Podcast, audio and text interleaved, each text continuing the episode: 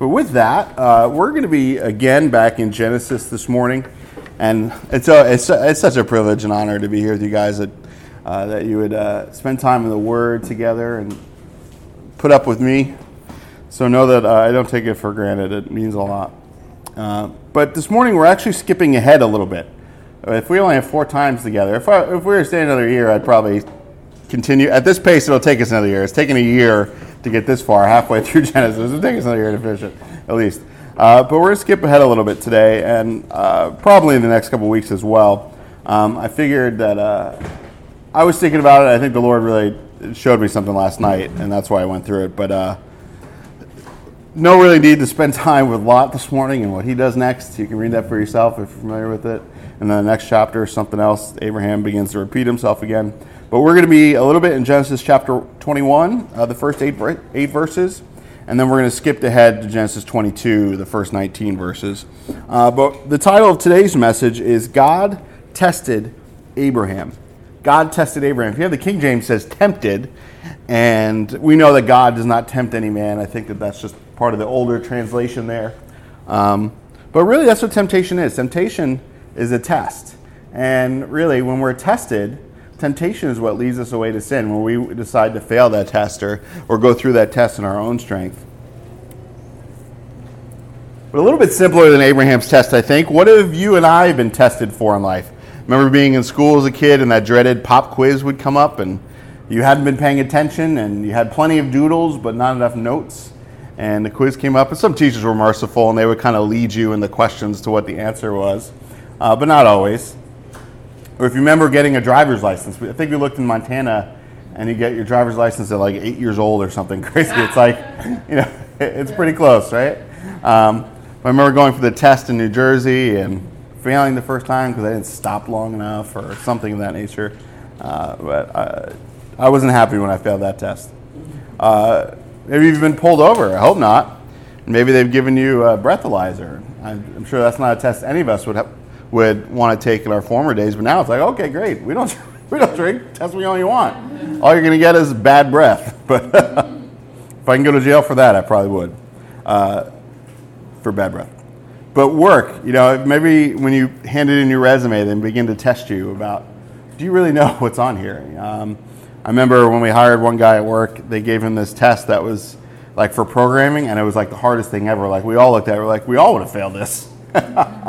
Let's not do this one again. But we have this thing now where it's freelance to hire, where obviously someone comes in and they show us some work and they have some skills, but we want to see are those skills for real and uh, do you really gel with the team? So there's kind of a, a, a test before the actual hire. But maybe you've gone through a test or a trying time. Uh, some family was over yesterday for a good time and they shared some things they went through and uh, just man, that was that seems like a trying time. But maybe you've gone through that with family or in a relationship or even a health issue. And if you've made it through that time, I'm sure the relationship is deeper and stronger. But maybe the relationship didn't hold up through the test. Maybe, you know, I heard yesterday, uh, I was working on the car and had the bridge radio on, on my phone on. And I was just talking about 50% of marriages end in divorce. That's the rate now and uh, 20% of that cite Facebook. I don't know how old this message was. You know that that was the reason because they found some old relationship on there and they wanted to go back and um, said that the second marriage related 60 or 70 percent divorce rate. Of course, if you gave up on the first one, why why not? Um, but man, that's not the way it should be. You know that it, it happens when these relationships are tested that they fail because we don't go through the test we don't go through the trial. Um, and sometimes, obviously, there, there is a reason to get out, but these tests are something that could shake your faith in life as a believer.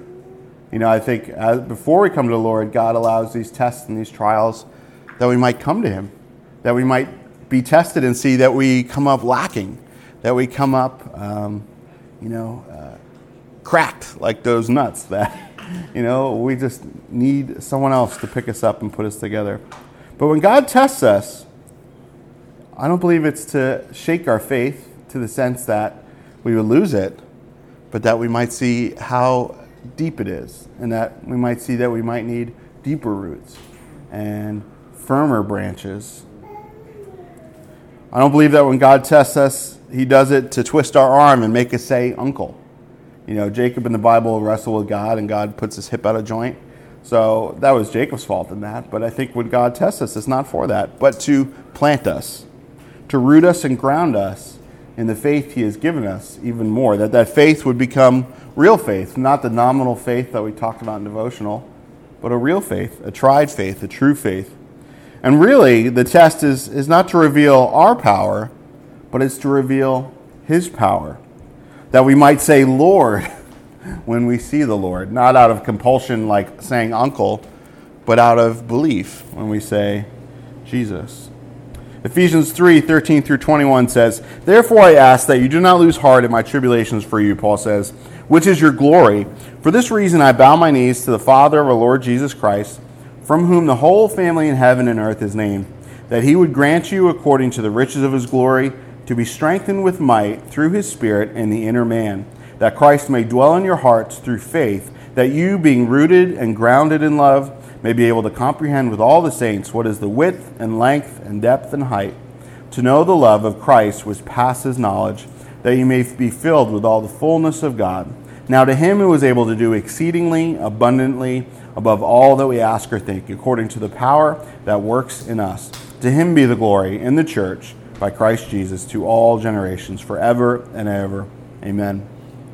And James 1 2 through 4, we know this. It says, My brethren, count it all joy when you fall into various trials, knowing that the testing of your faith produces patience. But let that patience have its perfect work, that you may be perfect and complete, lacking nothing. A lot of times we're tested with a lack in our life or a perceived lack. But God allows us to go through that to see that, man, the lack is not this thing that we have externally, but it's an internal lack. That, man, our faith needs to be built up. Because when our faith is built up, we realize that, man, we don't lack anything. Paul says, I went through shipwreck, I went through beatings, I went through all these things perils, famines, robbers. He's, and his faith was still there. He said, I don't lack anything. You know, we might go, I got robbed. I'm lacking. Call the insurance company. Not Paul. Paul says, Yes. Yes. I'm counted faithful. I'm counted faithful. And God, would that be us? That God, we can be counted faithful in our faith towards you. God, by your Spirit, not by our strength, but by yours, God. And as uh, God, you uh, have the word with us this morning, God, would you speak to us?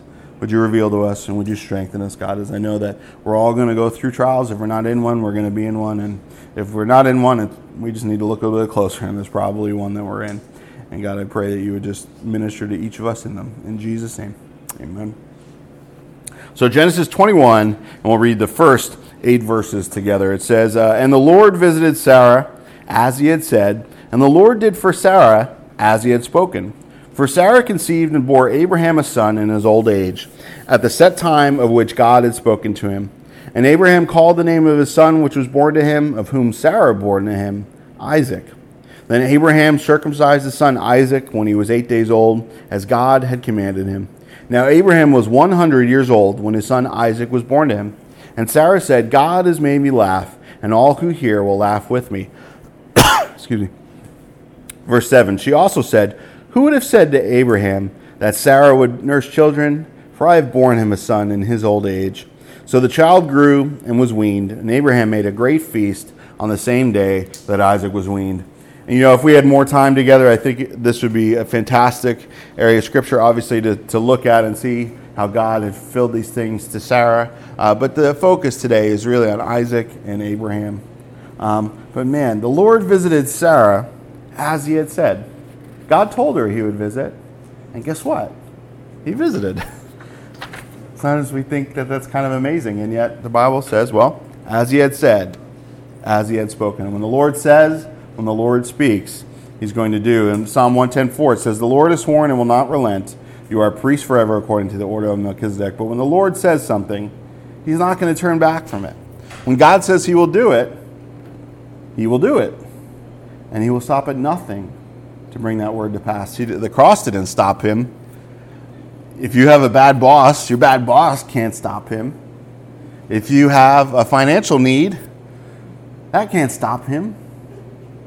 If you have something greater than that, nothing can stop him. Neither height nor depth can stop him. But the only thing that can be stopped, in a sense, I believe, is our receiving of that good end to his word. But you know what? Sarah received. Even though she laughed, she received. She kind of had to laugh, kind of had to laugh to get it out. And when the laughter came out, it was replaced with faith. I think sometimes that's what we need to do in our lives. We need to laugh. We need to get out our doubts before God. We have faith or we have a lack of faith because we haven't yet given to God our doubts. We haven't yet really confessed to God that, God, I'm struggling. I need you to know that I'm having a hard time believing that this is going to happen or that it can happen and I'm going through this hard thing right now. You know, what? I think sometimes we're ashamed to go to God with that. God wants you to come to Him with that. He wants to know what's on your heart and mind because He wants to take it from you. He doesn't want that to burden you. He doesn't want you to hold on to it. You know, we tend to hold on to things. I hold on to things. And uh, it's not always good. It's not always good. But it says that Sarah received, and she conceived at the time that God told him. You know, it was at the right time. God said she's going to conceive, and it's going to be the time that God told him, and not a minute later, and not a minute sooner. It was going to be when God had foretold, and we looked at that a few weeks ago. But it says here, the son whom Sarah bore to him, again, that there was this further emphasis that was on Isaac and not on Ishmael. Like, not to get this confused at all, this isn't Ishmael, you know, pretending this is a whole new son. And it was through Sarah. You know, that this was the son of the promise and not the son of the flesh. Now, no, no matter what else they did, that son, in a sense, it count, he counted to Abraham. He was his son, it mattered to him. But it wasn't the son of the promise. It didn't matter to God's promise what else had gone on. The son would only be the son of the promise that could fulfill the promise. I think that's obvious, but I think sometimes we think we can conjure up our own little way to fulfill God's promise. Say, hey, God's promise. You know, you know it. You know it's kind of fake or fraudulent. You kind of try and pass it off. Um, you know that talk about what was it? Um, was it hypocrisy or was it uh, in the Roman times when they would build a statue or an idol and they would put like the fake nose, the wax on there you know, that uh, it would look like it was all together, but it wasn't, and put out in the sun, it would melt. I think it's the same sort of thing. Sometimes we put things together to try and make God's promise come to true, but as soon as we put it through a trial, through a test, it begins to melt on us, and we realize, oh man, I had my faith in the wrong thing. But God wouldn't have us do that. God would just have us wait for Him to fulfill. And He says that He circumcised them on the eighth day. You know, eighth day being a new beginning, a resurrection, a regeneration, but also the eighth day of the blood being able to clot for uh, a boy. Um, but he did this command. He said, I'm going to circumcise everyone in my household. I'm going to keep doing this. But he says he did it as God commanded. That Abraham's motive here was, hey, mama, come on in. Abraham's, uh, Abraham's motive here was to do as God commanded. I think we begin to see a real change in Abraham's motives by this point. If we read the previous chapter, he begins to do things. He kind of slips back into Abraham's old ways. And you go, is this the same story as with Pharaoh? Just they named him Abimelech in this one? Because it's like the same exact story if you look back and look at it. Um, but it says he did as God commanded. His motives were now to obey God and do as God commanded. Not as Abraham thought, not as Sarah wanted, as we remember, not as his customs had taught him from the land of the Chaldees, but to do exactly as God commanded when God commanded it. On the eighth day, not the seventh day, not the fourteenth day, not the second day. Do this as God commanded when he and when he commanded. It. And that took a while. Like we said, like even in the last chapter we see Abraham kind of slipping back a little again. But we see Abraham wanting to do things the way God prescribes them. And I think that that is really the start of true faith is when we put our faith in God as God says it, as God commands it, that's the way we want to do it. When we come to the church, we Look in Acts. We see Acts 2:42. As God said, as God commanded, that's how we want to do it. We don't want to come with the tradition of men. We don't want to come with our preconceived notions. We want to come and do it the way God commanded it. And if it's not the way God commanded it, when God commanded it, we don't want it. That's faith. You know, Martin Luther had that faith, right? He was in the church and he said, wait a minute. This is not how God commanded it. This is not how we should do it. And he put that notice on the door of the church. Like God told Jeremiah, go stand in front of the temple, and everyone who comes in says, Hear the word of the Lord. Not from inside, not from the pulpit, but from the front door before they even get a chance to get in there. And Abraham, he's now heard the promise. He's now actually received the promise. He's got a little bundle of promise in his hands. When the bundle cr- cries, he probably gives it right over to Sarah. but he's a changed man. And that's what's really going to change us, guys, is receiving God's promise. But let us not wait until the promise is fulfilled for it to change us. A lot of times we wait, like Thomas, until the promise is in our hands. We can touch it, we can feel it, we can see it for it to truly change us, for it to truly change our motives.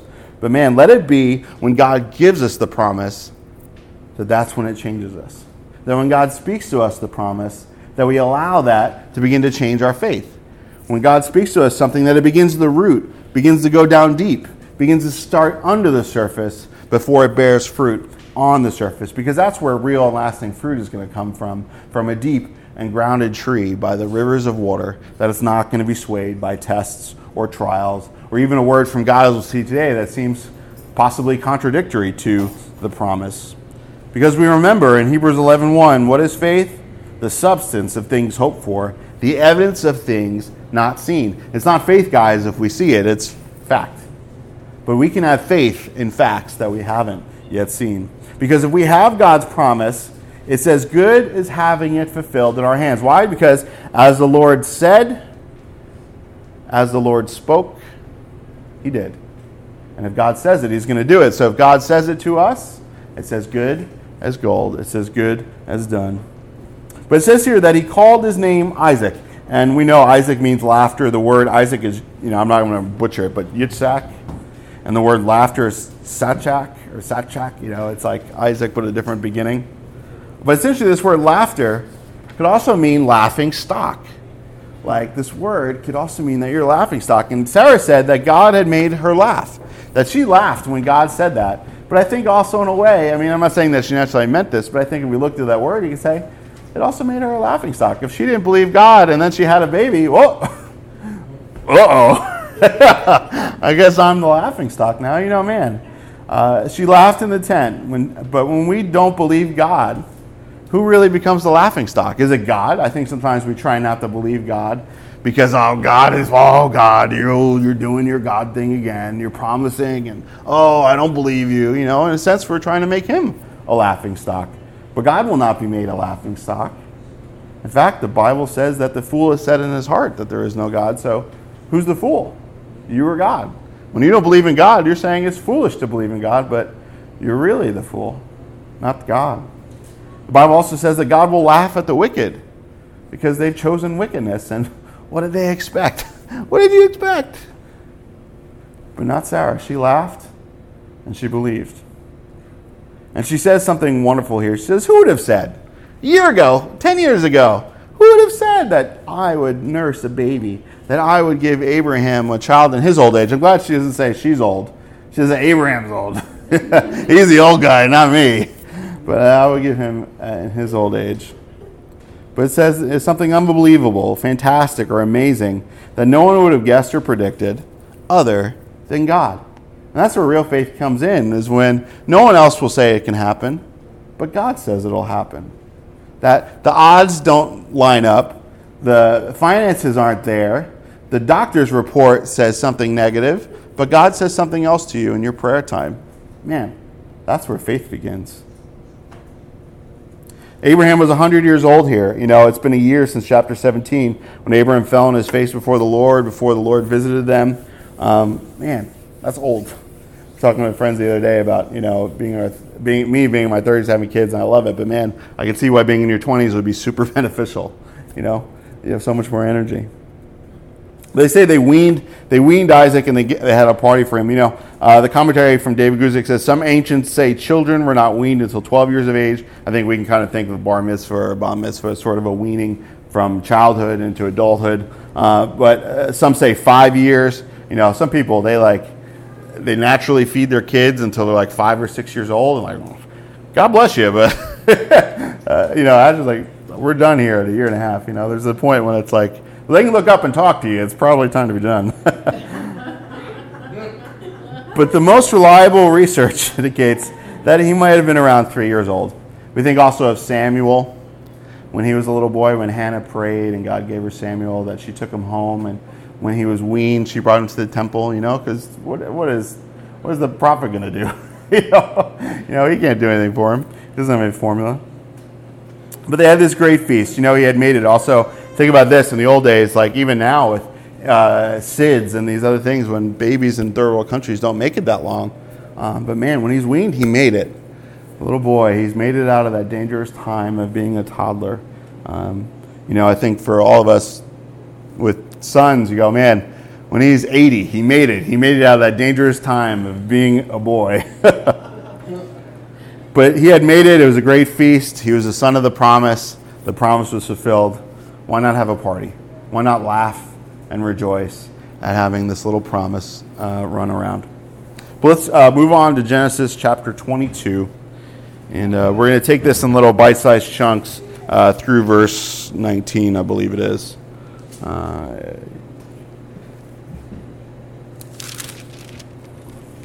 yeah, so Genesis 22, verses 1 through 3. It says, Now it came to pass after these things that God tested Abraham and said to him, Abraham. And he said, Here I, here I am. Then God said, Take now your son, your only son, Isaac, whom you love, and go to the land of Moriah, and offer him there as a burnt offering on one of the mountains of which I shall tell you.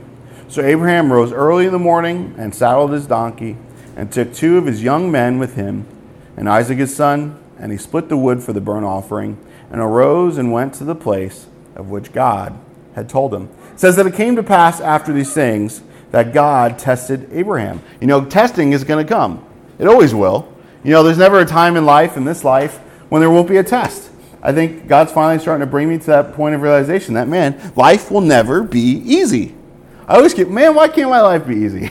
You know, it starts to be easy for a little while, and then something hard happens. I'm like, why is this happening again? I think I'm finally starting to realize, well, it's going to keep happening. Rejoice. Like James says, rejoice in it. Because it's going to keep happening. There's nothing you can do about it. So the most you can do is prepare and study for that test because you know it's going to come. And how do we do that? By listening for God, by spending time with Him and knowing what His Word says. It says that most Jewish commentators think that Isaac was in his 30s at the time of this event. So it came to pass 30 something years later. You know, they had good times. They ran around. Abraham taught them how to ride a bike, so to ride a camel. I don't know. But uh, he taught him how to do those things. They had the childhood. He grew up. He became a man. They were doing life together. And then it came to pass. And that's sort of thing with tough trials. They come to pass. Might be a while. Might take a while. Might be towards the end of your life. But it's going to come to pass. You know, but who else was in his early 30s when the trial came to pass?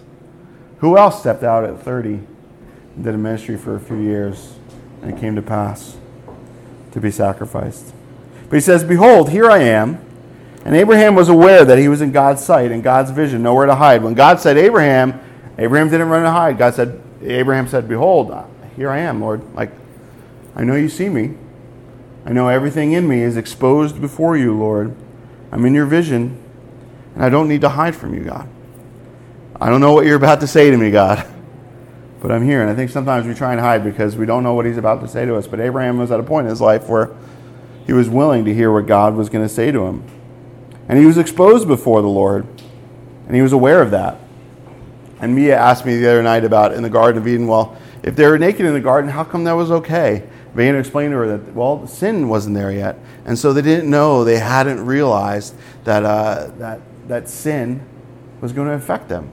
Things were pure, things were not tainted, you know, like that milk in the fridge. It's good. And all of a sudden, one day, just I guess the quorum of bacteria reaches a, a tipping point and it's not good anymore. It was good, it was fine, but then something changed. And that's the same thing there. And Abraham was, was okay being exposed before God, and we need to be okay being exposed before God because He sees it all anyway. He sees the hurt, He sees the anger, He sees the bitterness, He sees the doubt, but He also sees your faith. And He doesn't judge you for those things. And it's okay to come before Him you know, when we come to Him with sin, We come to him not because he's going to judge us, but because why? He's going to forgive us. And I think that we don't want to be the laughing stock before God sometimes, but he will never laugh at you when you come to him. He will never curse you or condemn you when you come to him. He's not like us. Not at all. You know, our flesh cannot be used to worship God in fleshly ways. It says your only son. Well, what about Ishmael? Well, Ishmael's not even in this equation at all. He's not even mentioned here. Your only son. Your only son of faith and of promise. And not that God didn't care for Ishmael. We see that God did and God promised Ishmael things. But when it comes to this picture of Jesus, there's only one son that counted. You know, and our devices and our schemes cannot bring glory to God. Because it is only the things made to us through promise by faith that can be used for heavenly purpose. We try and do so many things for heavenly purposes, but God says, I don't know it. That sound didn't make it up here. Sure, people came and listened to that sound, but it was not a sound of heaven. It may look like the sound of heaven. People may say it's the sound of heaven, but if it's not the sound of a promise by faith, it's not the sound of heaven. It says that they went to uh, Moriah, the Mount Moriah, and that's modern day Jerusalem. I think it's interesting. God is like, man, this whole land is yours, Abraham, past, present, future. It's not yours yet physically, but spiritually it is, and I'm going to bring you to the city of God, the city of Jerusalem, where all this is going to happen. And I'm going to do a picture there for you. He doesn't know that, but uh, only God can do things this way. Um, call things as they are before they, before they are. And could it have been the same place as Jesus? You know, I don't know for sure. Maybe it's something thinking about for me to research, but I think maybe it's for you to research too.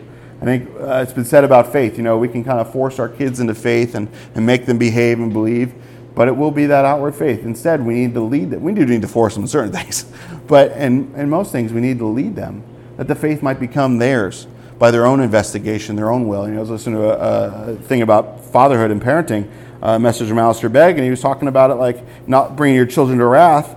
But part of that is, you know, not everything that they do that is not necessarily listening to you is rebellious in nature. And we sometimes want to come down on it as rebellion all the time, but it's not. It's just them trying to find their own way, find the boundaries, and that's healthy. And they need to do that, and that's where the real faith is going to come in by looking for those boundaries with God. And we need to do that. We need to not to be willing to come to God and seek. And, and again, not do sinful things, and, and sometimes it can be rebellious, but really consider with the Lord are these things things that are them needing to find faith in their own. And we need to do that.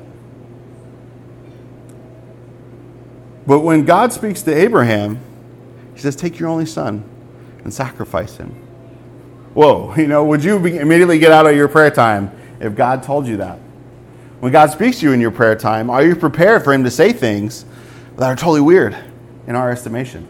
That totally go against what we think He might even say to us to do? Or are we just expecting Him to say what we expect Him to say? Because then I wonder are we spending time with God in prayer? Or are we spending time with ourselves in prayer? You know, David talks about communing with his heart, and that's important to do. We need to commune and let our heart be someplace that God can come and dwell, and God can come and minister to, and listen to the things that He might minister to our hearts. But when he begins to say something strange, something different, something outside of the bounds of our knowledge, you know, God was preparing Abraham for this when he called him to leave the Ur of Chaldees. God was preparing Abraham for him to say something strange to him when he began to step out from his father's house and from his father's land. Because if he can begin to accept that, when God brings him something like this, he can accept that as well. I'm not to say that the Bible doesn't say to test the spirits to make sure that they're from God. If you do hear something weird, you know, don't just immediately make it a doctrine and a faith because many have erred that way. But sincerely, God may call you to make a sacrifice. God may call you to let something die or even be a hand in it. But you know what? God is not a God of death, He is a God of life. So even if He does call for that to happen, that dream to die, that promise, that thing that you love to die, know that there's always life in it. That death to God is life. And through death is life. But um, we look at the things the prophets were told to do too. A lot of the things that God told the prophets to do. You might go, uh, you know, or God told Peter to rise, kill and eat. And Peter goes, no way. I'm not doing that. It's dirty. And God goes, Peter, don't call dirty what I've called clean. But he says, on the mountain I will show you. God would not give Abraham the final destination. He just said, go that way. Go towards Moriah. Go towards that land. And when you get there, I'm going to show you which mountain to go up on. You know, Abraham would not know the final destination until he made the first steps of obedience. And so often I think we want the final details when we just need to heed the direction that God has told us. We want the specifics, and God just says, go this way. We want, well, God, well, what am I going to do when I get there? Uh, just, I'll tell you when you get there. God, where am I going to go to church? What's going to happen to my family? What's, just go this way. Just go in faith. I'm going to take care of it for you. And again, we might not know the specifics of the promise, of the test, of the answers to the questions that were being asked. You know, I, I can't give you all the answers for every scripture that we're looking at today. I can't pretend to know all the answers. I'm giving you what I believe the Lord has shown me. And if you have a question, I'll certainly eh, prayerfully try and seek an answer from the Lord. But I'm not the final answer, and you know that. We don't have to be. And so many try and pretend to be the final answer, to have all the answers. We try and have all the answers, but we don't need to. We just need to know the one who has the answers. It says that Abraham rose early in the morning. God spoke to him the day before, the night before, but he got up early in the morning. That Abraham would not delay any longer. You know, God has spoken. What was Abraham to do? Obey it. And Abraham wasn't going to delay to obey it. He was not like beating around the bush like Lot. I'm going to get up early and I'm going to do what God has told me to do. Even when it wasn't the thing you want to do. You know, I watched this guy on YouTube and he's got like a, a homestead and he, saw, he realized he had all these things that he'd been like putting off like a year because they're all things that he didn't want to do. He does YouTube and he makes his money off that. He can do whatever he wants every day. And he realized, man, I need to every day uh, for the next week. I'm going to get up and the, as soon as I see something that I don't want to do, I'm going to do it. Oh, that wood pile? I haven't wanted to do that a long time. I'm going to do that. Oh, I need to do this with my son. I need to do that. I'm going to do it. And that's Abraham here. I'm, I'm not saying that he wanted to do it, but in a sense he did. He wanted to be obedient. And wanting to be obedient should trump everything else. But picture this with me. Spend time with the Lord. You've had your son, this promise for 30 years. God tells you to go sacrifice him. You go to bed. Maybe he slept that night. I don't know. But he got up early. He got out of bed early. The sun's maybe kind of peeking behind the mountains. It's kind of a cold, cool morning. He was in a desert area. It's cool in the night. It's quiet. It's still. Not even a mouse is stirring. He goes out. He gets the wood. He begins to chop. The sound of the chopping echoes through his camp in the morning. And he has to get a lot of wood. I mean, Isaac's not a small kid anymore. He's a big kid. He needs a big altar to burn Isaac up. You know, think about how long a campfire burns and how much wood you need just to cook hot dogs, let alone, you know, a 30, 30 year old hot dog. You know, it's a lot. It's a lot of work, and he gets up early to do the work. Maybe Isaac wakes up and hears his dad chopping. Yeah, right? I don't know, but can you picture this? Can you feel maybe what Abraham was feeling? Let's go on verse 4. It says, Then on the third day, well, they went out and they got, they got on the road to go. Sorry, I kind of stopped short there. But they got on the donkey with the servants and they set off. And verse 4 Then the third day, Abraham lifted his eyes and he saw the place afar off. And Abraham said to his young men, Stay here with the donkey. The lad and I will go yonder and worship, and we will come back to you. So Abraham took the wood of the burnt offering and laid it on Isaac his son. And he took the fire in his hand and a knife, and the two of them went together. But Isaac spoke to Abraham his father and said, My father. And he said, Here I am, my son. Then he said, Look, the fire and the wood, but where is the lamb for a burnt offering? And Abraham said, My son, God will provide for himself the lamb for a burnt offering. So the two of them went together. It says that they journeyed three days. Does that remind you of anything else? but the place was still far off that they traveled. That's, I mean, you know, when we go to Montana, we're looking at it, you know, without, if it was just me huffing and puffing, I could probably get there in 36 hours straight, you know. Um, drink a lot of coffee, whatever. No, I couldn't do that. I would have to stop once or twice um, to sleep. Not to mention all the other stops, right? But with kids, it's gonna be a little bit slower. The trailer, it'll be a little bit slower. That's fine. We're gonna try and you know enjoy it as much as we can, but we'll probably be in the car four or five days. It's a long time, but it was still. I hope on the fifth day I don't wake up and go, that's still far ways off. but on the third day they wake up and they see it in the distance, but still far ways off. And Aaron goes, All right, I'm going to leave you guys here. I think part of it, because it was a time between him, his son, and God, part of it was maybe this whole camp that was with them was slowing them down a bit, and they needed to just kind of hoof it and go and not bring the whole caravan. But the servants were to stay there. You know, I think sometimes we get to where God wants us to go, and it still looks like it's a ways off, and we begin to need to shed other things in our life because we need to get there.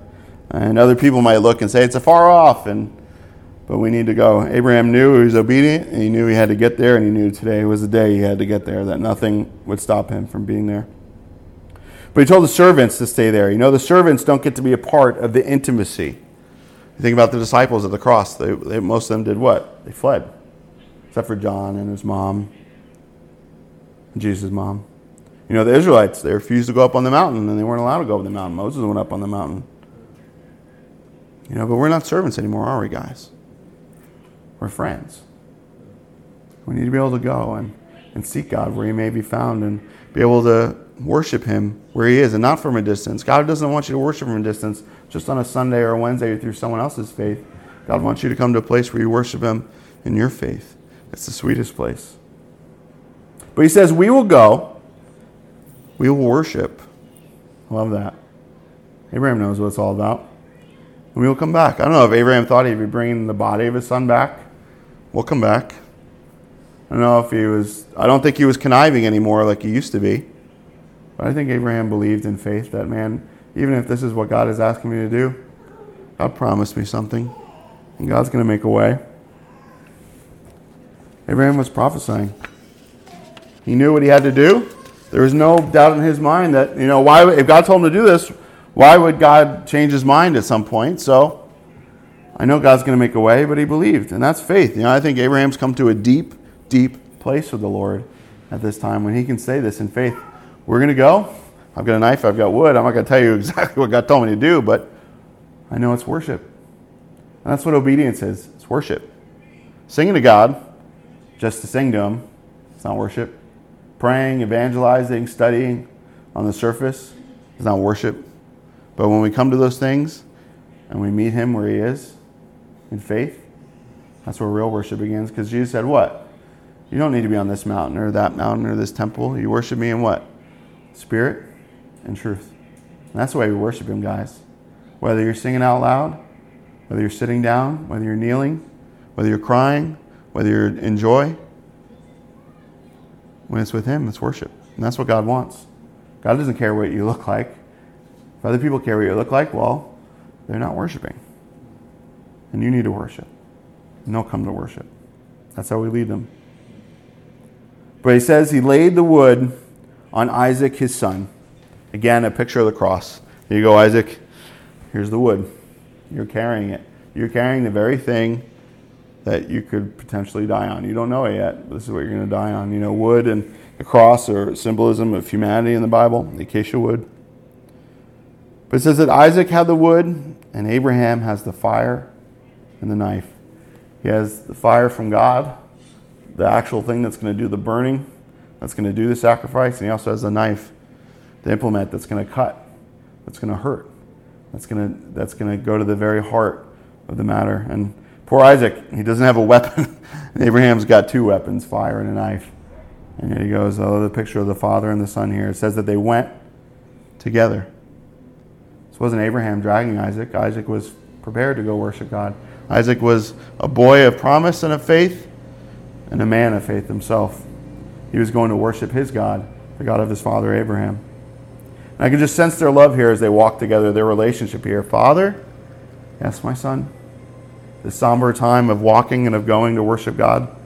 I think about Jacob and I as we talk and we hang out, and there's times when it's laughter and it's rough housing, and there's times when it's, I love you, Daddy. There's nothing like it. Nothing on earth like it. It says, My son, in the comfort there, he says, God will provide himself a lamb for the offering. He knew that if God was calling him to the sacrifice, that God would be the one to fulfill the sacrifice. Abraham got it. Like a few chapters ago before, when Abraham cuts, the, you know, brings out the stuff to sacrifice and he falls asleep, and God does the sacrifice for them.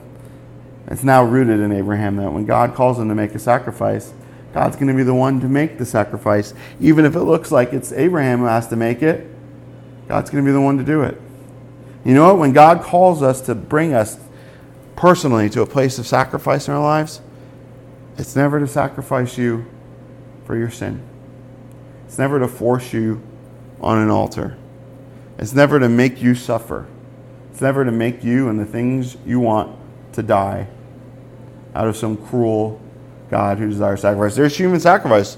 Uh, you look throughout history, people sacrifice other people. We still do it. Sacrifice the baby in the womb for whatever dream we have outside the womb. But God doesn't do that. I think sometimes maybe we sacrifice ourselves. I know I'm hard on myself sometimes, and that's not God's heart. I should be hard and realistic about my sin and come to the Lord with it. But if God is not going to sacrifice me for it, I don't need to sacrifice me for it. Because He's the sacrifice. He's the one who's going to get on the altar. Doesn't need to be me to get on the altar. Although the Bible says that we're to be a living sacrifice, it's for me to come and worship Him.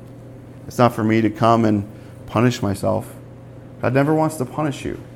That's the cross. There may be discipline, don't get me wrong. There may be consequence for sin.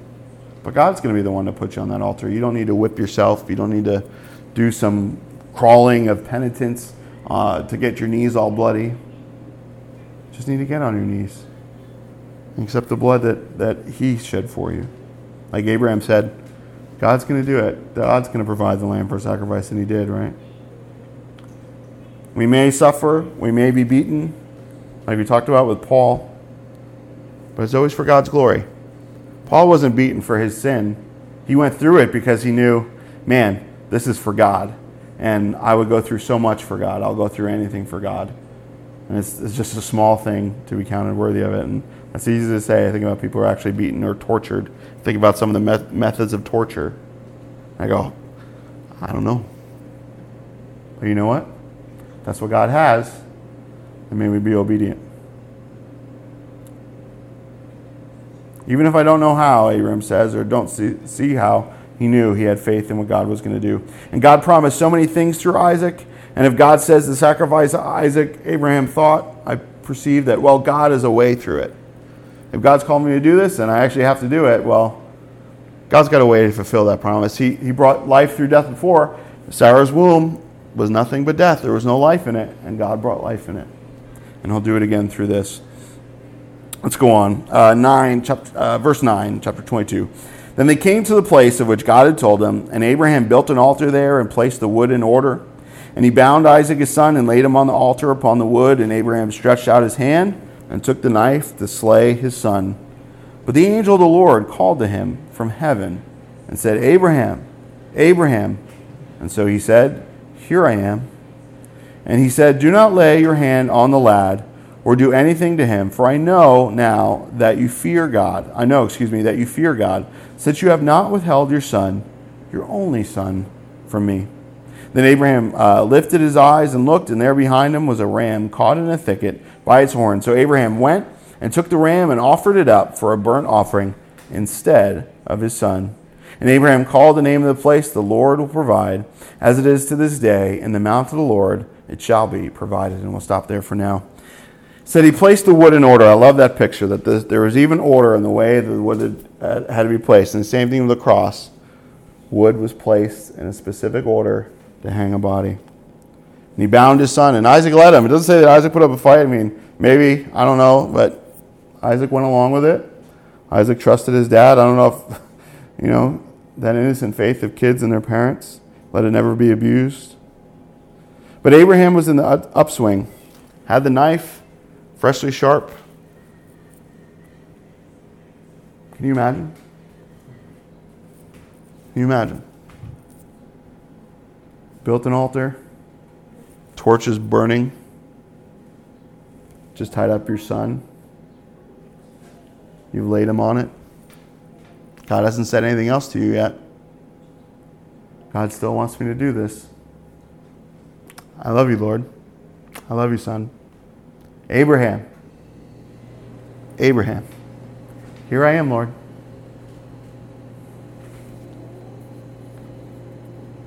Here I am. His heart was intent on obeying the Lord, no matter the cost. He's going to do this something crazy because he wanted to obey God. But God never intended it for it to cost him a thing. Never intended it. The only thing he wanted to do was show Abram where his heart was. And know for sure where Abram's heart was. That his heart wasn't an idolatry of his son because, man, he loved his son.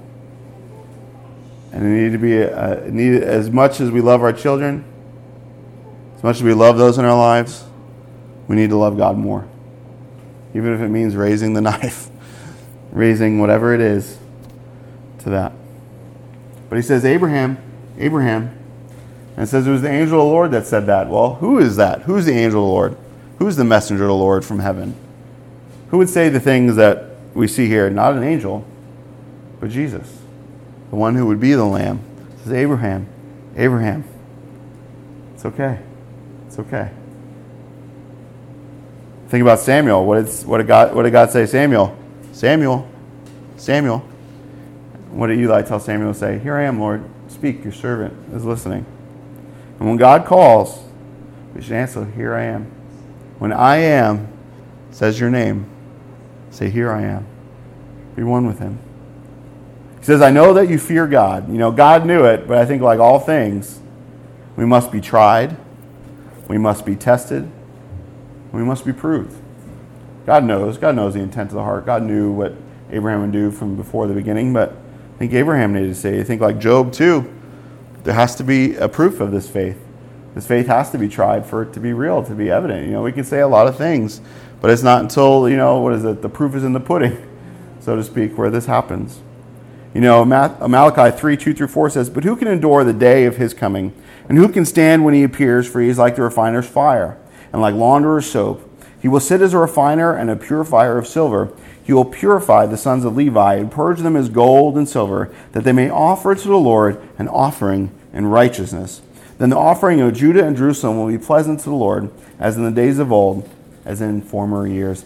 That this offering had to be an offering of righteousness. And it wouldn't be an offering of righteousness unless Abraham gave everything. Jesus with the widow and the two mites. Who was the one who gave an offering of righteousness? The woman who gave everything she had, even though it wasn't worth a fraction of what other people gave. And a lot of people give a lot. A lot of people do a lot. A lot of people say a lot. A lot of people get a lot. A lot of people have a lot and people account it to them for righteousness. But in God's eyes, it might not be. In God's eyes, the righteous is the one who has never seen, the one who seems to have a little in life, who seems to have been taken advantage their whole life, and yet gives their everything. If we don't give it all, we haven't give it, it at all. It's not until we give it all that we've given anything. Because if it cost Jesus his all, how can we not give our all?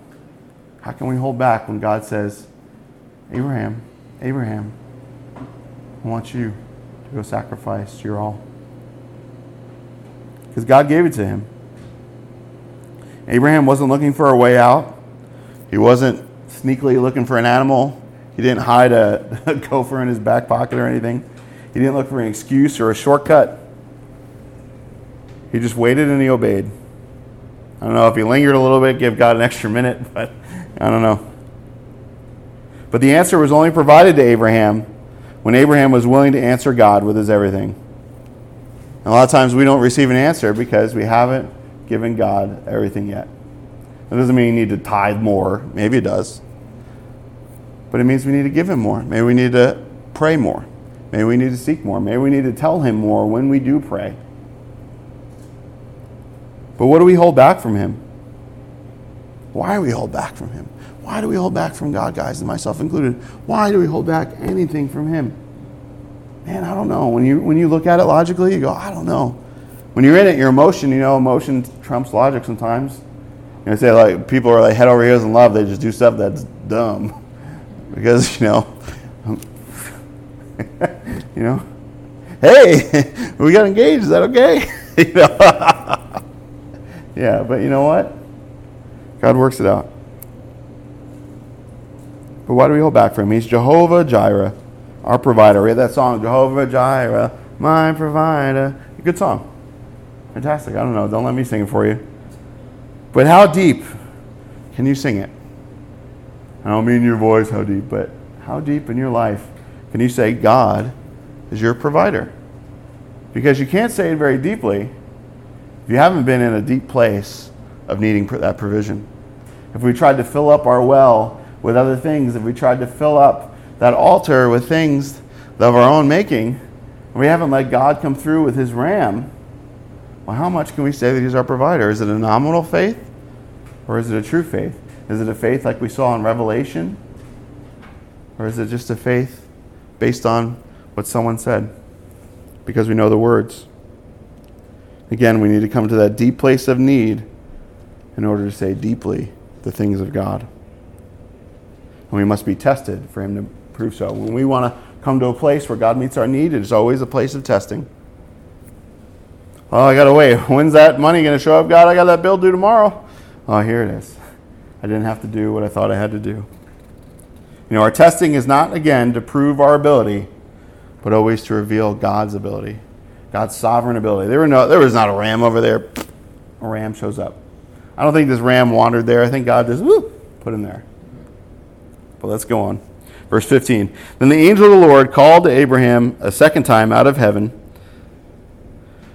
Sorry, I lost my place. Uh, verse 16. and said, By myself I have sworn, says the Lord, because you have done this thing and have not withheld your son, your only son. Blessing I will bless you, and multiplying I will multiply your descendants as the stars of the heaven, as the sand which is on the seashore. And your descendants shall possess and, and gate of their enemies. And uh, your seed, all the nations of the earth shall be blessed, because you have obeyed my voice. So Abraham returned to his young men, and they rose and went together to Beersheba, and Abraham dwelt at Beersheba. You know, it says by rough calculations, you know, they think the number of the amount of sand is the same as the amount of stars. I don't know. I haven't seen all the sand. I haven't seen all the stars, but it's interesting to think about. But it says that a second time, the promise was reiterated after and through and during the sacrifice. That through this happened, God reiterates, In your seed, all the nations of the earth shall be blessed. And why? Because you have obeyed my voice. That God promised, but that promise would not come to pass if Abraham did his own thing. If he never left his hometown, if he never trusted God for the promise, if he never sought God for a son, if he never went up onto this mountain. If Abraham held on to Isaac, who knows what would have happened to their faith? Would he have drifted from God if he obeyed God, disobeyed God? Absolutely. We begin to backslide and drift and disobey when we disobey that one thing that God has asked us to do. But behold, you can get right back to that place. God can bring you right back, and you can begin to repent and obey no matter how far you drifted. But Abraham didn't drift here, he, he was firm in his faith. And again, the promise can only come through obedience. And obedience would be the catalyst for it to be fulfilled. It would be the fire on the altar. And would have been had sweet otherwise if Abraham had received this inheritance from God, if it didn't come through this way, if it was just the son of his flesh, if it was just you know, no sacrifice involved? I don't think so. Would Abraham have appeared spoiled if this didn't happen in a possible way? If it was just given to him like everything else, like the inheritance from his father? He's just rich because his dad made him rich. No, God called him out. God blessed him. God multiplied him. Would have God appeared unjust to have put this blessing on a man who is not obedient?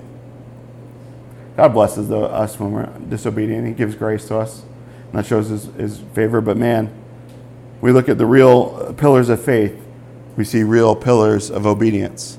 And they're pillars and they're strong because they've been tried and tested and shown that God is just. But it says that they went back and they lived in Beersheba. They moved elsewhere. And I believe that after the promise, after the sacrifice, your dwelling place is never the same. Even if you go back and live in the same old house after getting saved, in the same old room, your dwelling place is no longer the same. It's different. When you go into a house of faith, it's different. And through sacrifice, God shows his justice. Where? The cross. And Abraham shows his faith in the provision of the promise because he has humility and faith. He's willing to go up there in humility and sacrifice his son. And the depth of all their relationships was as deep as death. God brought them all the way down in their hearts to the point of death and now their faith can flourish through anything. And that's what has to happen in our lives, guys. Our faith will never be true, will never be deep enough until it comes to death at the cross. People say they believe in God, but they haven't yet bowed at the cross. And I believe we've all bowed to Jesus at the cross. But that's where our faith begins, and it doesn't end there. It needs to continue there. Everything else needs to come to that point of death and us for it to be made real. You know, a marriage isn't going to be made real until it dies to every other relationship. It's got to be about God and about that relationship of marriage. It's never going to bear the fruit it needs to bear, uh, bear until it comes to that. Our lives will never be the lives that God intended us for being, the lives we even want it to be, until we allow ourselves to die. Jesus said, What? You'll, you'll receive your life when you lose it. And we can't hang on to it anymore, guys. Jesus is coming back soon, and there's going to come a day when we don't have any more chance to lay it down. And thankfully, we've all bowed the knee. But man, I think God wants so much more for each of us. I want so much more for each of us. I know God does too. But it has to come through that sacrifice. It has to come through laying our lives down. It won't come through a vain thing. It only come through a deep and hard and testing trial. 1 Corinthians 13, 12 through 13 as we close. For now we see in a mirror dimly, but then face to face. Now I know in part, but then I shall know just as I also am known. And now abide faith, hope, and love, these three, but the greatest of these is love. And that's what God showed Abraham there. And you've got faith, you've got hope that I'm going to come through, but when you find out that I love you, you don't need to sacrifice your son, that's all you need. So, God, this morning and well, this afternoon, help us walk out of here full of you. God, the things that you've ministered in your word and worship and communion would stick with us. And God, as we go on in life and we're tested, whether it's a little test, of a flat tire, or a big test of I don't know what, God, help us to go all the way through it because we know that even if we go through death on earth, we'll come out on the other side alive in you because that's what you did. Help us to trust you because you're trustworthy and you say what you do. So bless us, we pray. Bless your people. When God, bring your promise to be. Help us to be obedient, even when we don't feel capable. Because honestly, God, we're not capable of true obedience to you, uh, God, without your Spirit. So fill us, we pray. Have your way, we ask in these last days. God, may people see true faith and come to faith in you. Uh, and may we have a hand in that, uh, God, by your grace.